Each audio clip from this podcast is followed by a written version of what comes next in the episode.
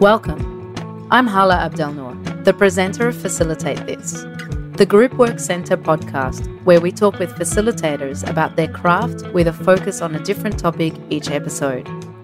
Facilitate This is recorded on the lands of the Wurundjeri people of the Kulin Nation and goes out to listeners on the lands of First Nations people across Australia and beyond. Collaborative decision making often gets a bad rap as being too slow and inefficient from those who prefer voting. This week, Jim talks to Greens Senator Janet Rice about why we should give it a try and how to do it well. Janet's been facilitating collaboratively for more than 30 years, and we're delighted to tap into her wealth of experience.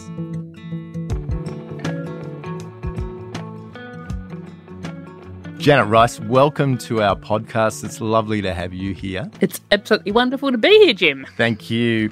The reason that we brought you in to talk specifically about collaborative decision making because you've done it so long as an activist in your community, in politics, as a forest advocate, an activist, etc. So this is a lifetime of work for you. I thought who better to talk to about this topic Tell us to start with why you're so wedded to this model of decision making? Because it works.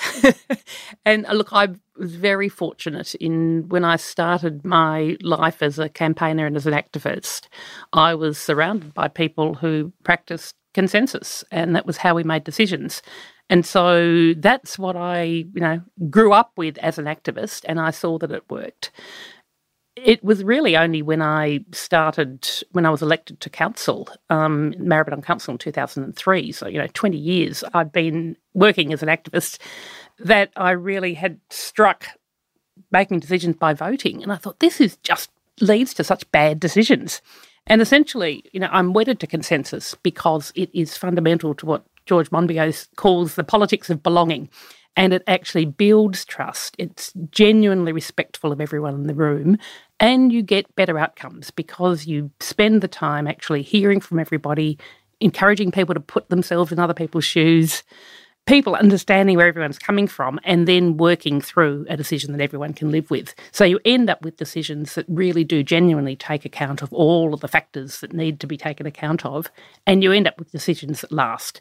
They're ones that people can, you know, say, "Yep, okay, we've been through this process. It's something I can live with, and there's not a need to then, you know, next month when the numbers change in the group, oh well, we're going to chuck that one out and we're going to, you know, put something else in place. That's a lot there to unpack.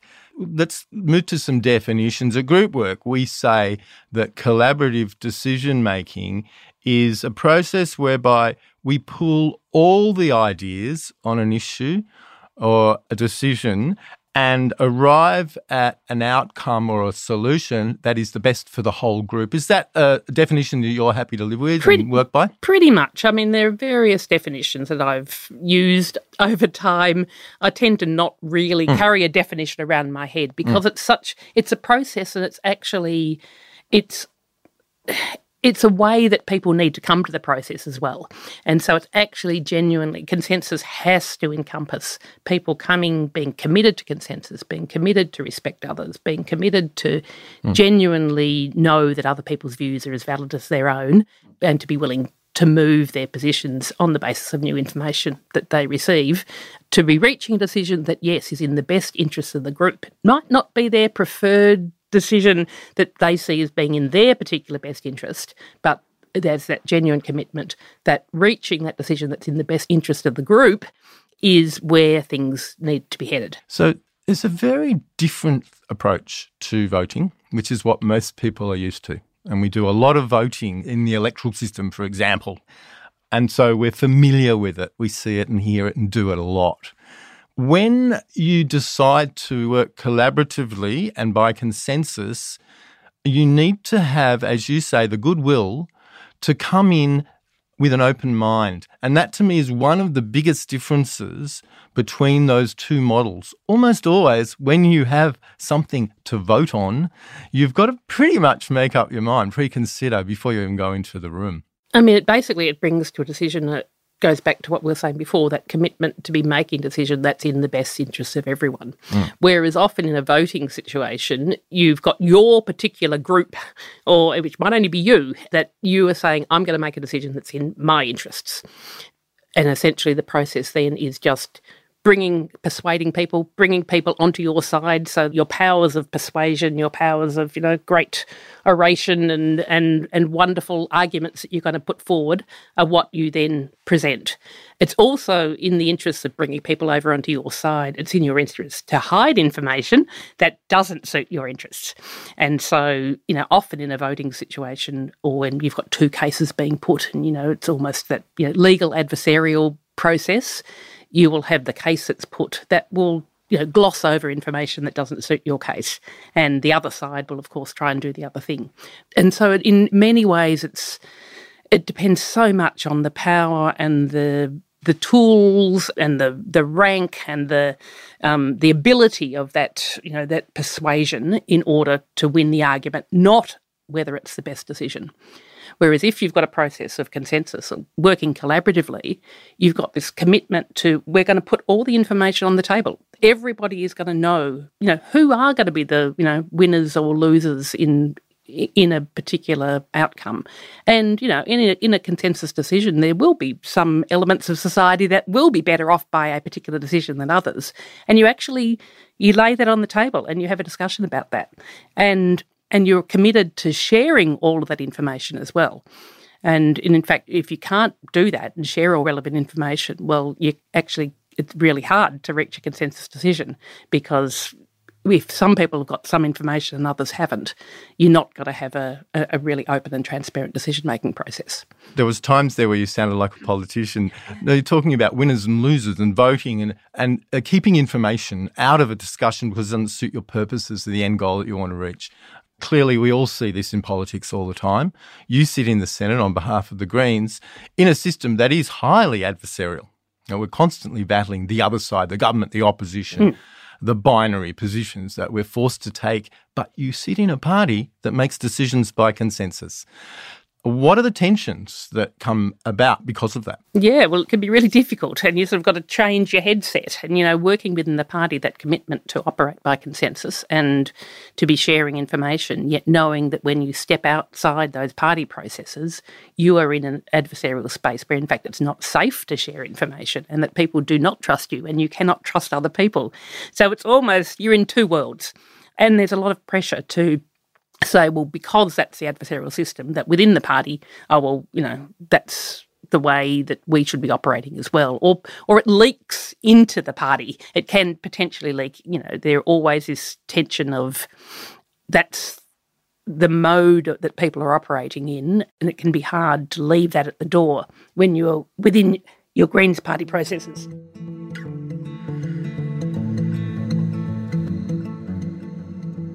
Can you talk us through the process that we would go through at, say, a community group with a decision around a major direction on a campaign or a, an outcome that they're seeking, where there are different views in the room? Well, first of all, you've got to have that commitment to be reaching consensus by everybody in the room. And that's your fundamental ground rules. If you've got people that are involved in that decision who aren't committed to consensus, well, then that's going to be a real challenge and can really be a blockage in terms of reaching a consensus decision. So, having that group that do trust each other and that they know that they're you know everyone is going to be treated respectfully having a commitment to be sharing all relevant information is you know is fundamental so once you've sort of got those those ground rules you've got a group that has you know done some work and is even if it's not fully trusting each other the, the processes that it's using are ones that are building trust and creating a safe space for people. Then the process is pretty much you know let's talk about the issue start off not with a preconceived, oh, well, we've got a problem, so this is the way that we're going to solve it.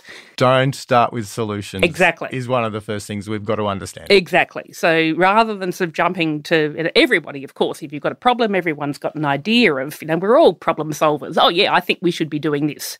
So put those solutions aside for the moment. You can, you know, have them there in the back of your head and know that maybe that's something you might put up later on. But fundamentally, to begin with, you've got to learn. You've got to hear from other people. You've got to know all of the different perspectives in the room. And so the initial process is sharing information about what's the issue at hand. What is it that we are grappling with here? And have a process where everyone is genuinely heard. Uh, everyone had the opportunity to hear different perspectives and to really be able to put themselves in other people's shoes mm. and to say, yeah, I understand where you are coming from on this issue. And so then once you've gone through that process, and that can take quite a long time depending on the complexity of the issue, then you're in a situation to then start thinking about, well, what are some ways to deal with this?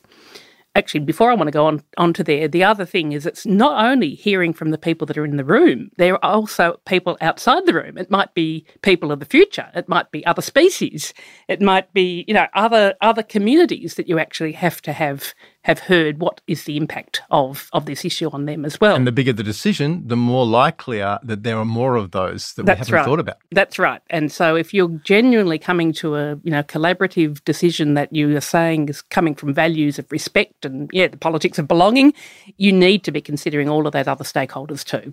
So okay, so that's you know you've you've done your work now. You've got a group of people that really thoroughly feel that they understand all the ins and outs of an issue then you basically encourage the creativity of the group of having heard all of the, the information put up a proposal as to how you think what's something that actually everyone could live with. And this is critical, you know, having heard all of the different perspectives and different people's views and how different people are going to benefit or or not benefit from a decision, you come up with something that you think, yeah, well, maybe that'll take account of all of that, that complexity.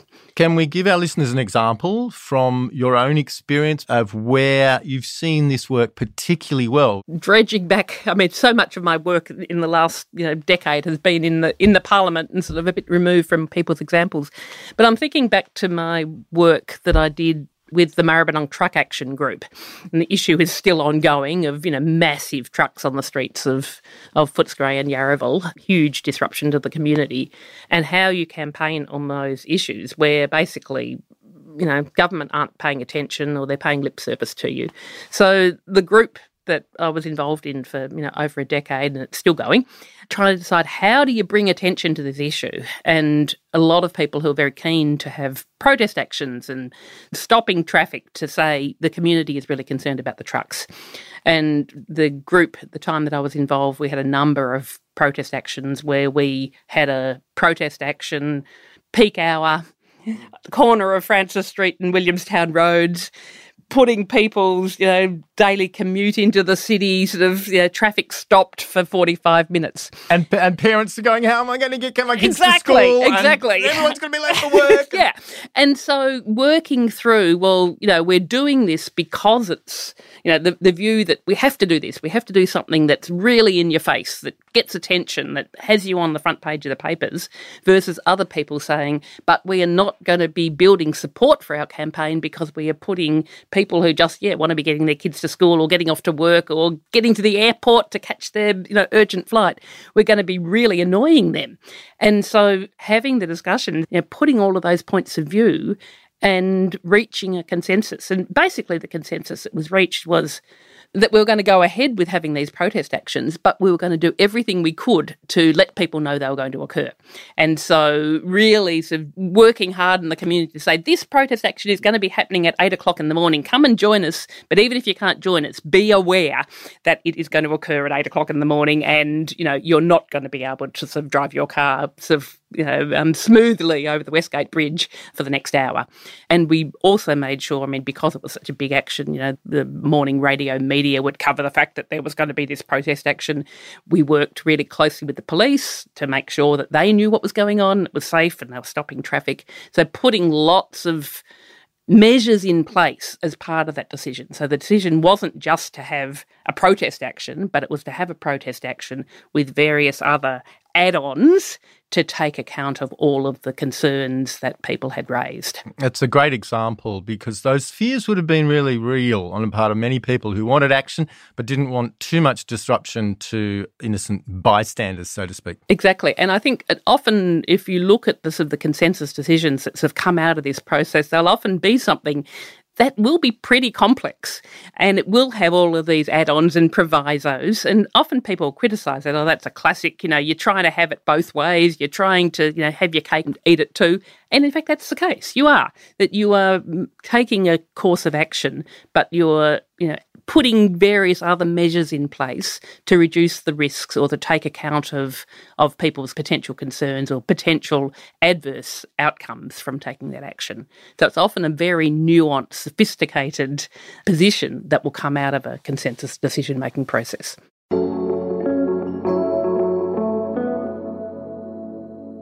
One of the sticking points is this opportunity to block a decision being made, yeah, on a particular proposal or solution. As a facilitator from group work, our model is we don't include a block and we say that if you do, what you're doing is actually discouraging people being heard because it's those that aren't heard that feel the need to block a decision because their views haven't been taken into account. They feel so strongly and passionately that they will prevent that proposal from going ahead in any form? Often in the Greens, we will have people who will block a decision and then we will end up going to a vote. And there are a couple of reasons why that occurs. And I think it's desirable that those situations occur as little as possible. But the main reason why they occur is is lack of time and that we just have not had the time for everyone to genuinely be heard and to and to you know construct that consensus decision that really does take account of everybody's perspectives. It's me personally, I would much prefer us to be in a situation where we don't have either the ability for people to block decisions or to end up going to a vote. But it's a you know, it's the reality we live in, and it's and I think it's primarily because of those time constraints. One of the things that does, of course, is that you do it's basically taking a shortcut in your consensus process. And it means that the whole value of that collaborative process of in the process itself of building trust and building commitment to consensus is, you know, slightly undermined. And it's one of the reasons that consensus does get attacked from outsiders because they say it too often leads to miserable compromises, decisions that don't stick or are no good. Mm. And that it takes too long. These are very commonly heard criticisms, aren't they? What's your response to that? Oh, look, I think, you know, it does take a long time, but that time's an investment in decisions that stick and it's investment in building the uh, the group and building the, the groupiness of the group and actually sort of having a group that is really holding together. But yeah, it does take time.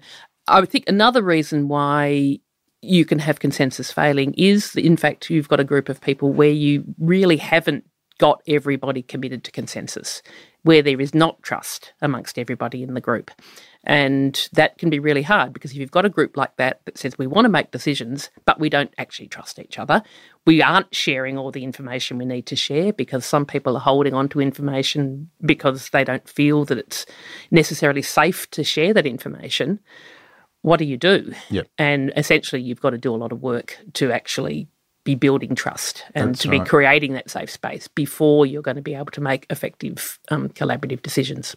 One of the ironies is that, in my experience, the trust is built the more you do it. Exactly. And what we say at group work is that good collaborative decision making making strengthens a group. Exactly. Those two things together, building trust and goodwill and building a harmonious and strong group by a process that allows you to hear everybody and arrive at a decision that everyone can live with without necessarily being happy with, to me is worth it. Exactly. And to me, it's worth it. And that you get both this group that's really coherent and you get good decisions that have genuinely taken account of all of the information that needs to be taken account of. And I think the underlying thing of building that strength of the group is so important and so powerful. Uh, I remember a statistic that I read a while back about something like two thirds of groups, you know, community change groups or advocacy groups that form, they fall apart not because they've reached what they want to reach. They fall apart because the group falls apart and they don't trust each other. This comes back almost every time to good facilitation doesn't it? Exactly. And us leading by example, us showing how people can be heard, encouraging people to listen really well to each other and give space to those whose voices aren't often heard or appreciated. You've got to have the skills to be able to facilitate that consensus process. And once you've had people experiencing that collaborative process, well, then it's also building their facilitation skills as well. So it's actually a, a really good way of, of training a group in facilitation is actually to be going through those processes. But there's no doubt that the skills to facilitate a consensus process, and particularly if it's a really tricky one, and you've got lots of people in the in the room that need to be heard, takes a lot of skill. And often poor consensus decision making is because there's not the skill to facilitate the process. And that's not surprising because if you haven't done the training, if you haven't got the skills, it's not something you're just going to pick up out of the ether. And particularly in a in a culture in a context which is so adversarial that people don't have the skills in working collaboratively. And that was, you know, again when I was elected to council and certainly in the in the parliament now, you just realise that most people involved in you know community activism, but particularly politics, do not have those you know collaborative skills. They don't know how to work together with other people. All they know how to do is to just be presenting their own view and to be speaking very loudly and and try and convince other people to support them. And the sad part of that is that those loud voices often prevail simply because they're loud and articulate and have the experience of I would probably say manipulating uh, to a decision, an outcome that they want. Yeah. And they've got rank and they've got power, and you know, yes, they're very important, you know, learned people. So we've got to pay attention to them. Yeah. Whereas a consensus and collaborative process, well, that you know, articulate, learned person has got exactly the same role in the process as somebody who, you know, is just an ordinary person who's got a perspective that they want to share. And the beauty of working at a community level and in a collaborative model is that we say at Group Work, the wisdom is in the group, is you get genuinely surprised and heartened by the fact that such wisdom so often comes from those who aren't frequently heard. And that to me is one of the joys of this whole process of working together collaboratively, that you lift up a group by elevating everyone that's part of it. And recognizing that wisdom doesn't correlate with the loudness of the voice. That, you know, there are people who might be very quiet and in a process that's not facilitated well actually wouldn't say anything, if they're encouraged to speak and to share their wisdom, can be really influential and and have that wisdom incorporated into the decision. To me, this speaks to the fact that this is experiential, that you only really get it when you do it well. So to get there, it's really important that we invest time in mentoring, in training, and in modeling these processes so that people can experience them. Exactly. And the other thing why I think it's so important to be investing that time, because yeah, it might seem easy just to make the decision by a vote and people say, oh, well, it doesn't really matter. You know, I lost bad luck. But then when you get to really important decisions that are fundamental to the group, you haven't got that experience in how to work collaboratively. And so that's when the group falls apart. And I think, how, where do we go? Whereas if you've actually got that experience of spending the time working collaboratively on all of those decisions, when you get to the really tricky stuff and the really fundamental stuff that could otherwise tear your group apart, you have got the the ability and you've got the skills in that group to be able to deal with those really big issues. One thing that our teacher, Glen Ochre, used to say when we did collaborative decision making in the course is that our role as facilitators is to build a pool of goodwill because things will get tough and we will need to draw on that. Exactly. And I mean, I look at the decisions that are being made at our Greens National Council at the moment. You know, we're heading into an election. We are hoping that, you know, we might be in a situation where we share power with an incoming, you know, Labor Greens government. It's a possibility because, you know, the numbers are really tight in terms of um, the numbers in the House.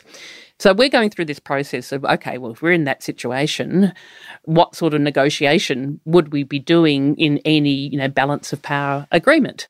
this is, you know, really fundamental big stuff. And there's a recognition in sort of working out that negotiation process that we would have to reach consensus on that. You couldn't have differences in the party as to uh, what we do because it would just rip us apart. You couldn't vote, go to a vote. You couldn't go to a vote on that on on deciding on on our balance of power agreement. So it means that you know that's going to if we're in that situation, it's going to be a really big decision, and we need to have yeah that pool of goodwill and that pool of skill and expertise in reaching consensus to be able to draw upon to be making those decisions at that time. Nice point to end on, and nice to think too that consensus is working its way through right to the very top, possibly, of how we actually form government. Absolutely. And, you know, I would love to see, you know, consensus and collaboration and collaborative processes, you know, be spread more widely in politics. It's still a long way off, but you know, it could be. It, we can even even if you don't have full consensus processes, you actually build the skills of people that are involved in politics in working more collaboratively, in actually genuinely listening and taking into account other people's perspectives. And gosh, that would make for a, a much better, fairer politics and and be building towards that, you know, politics where people really feel they do belong and are being listened to. Something worth working towards. Thanks so much, Janet. Thanks, Jim. Really enjoyed it.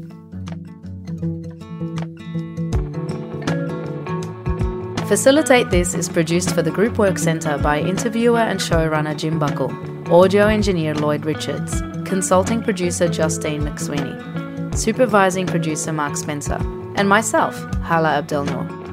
We welcome your feedback via email at podcast at groupwork.com.au. For details on our courses and services, visit our website, groupwork.com.au.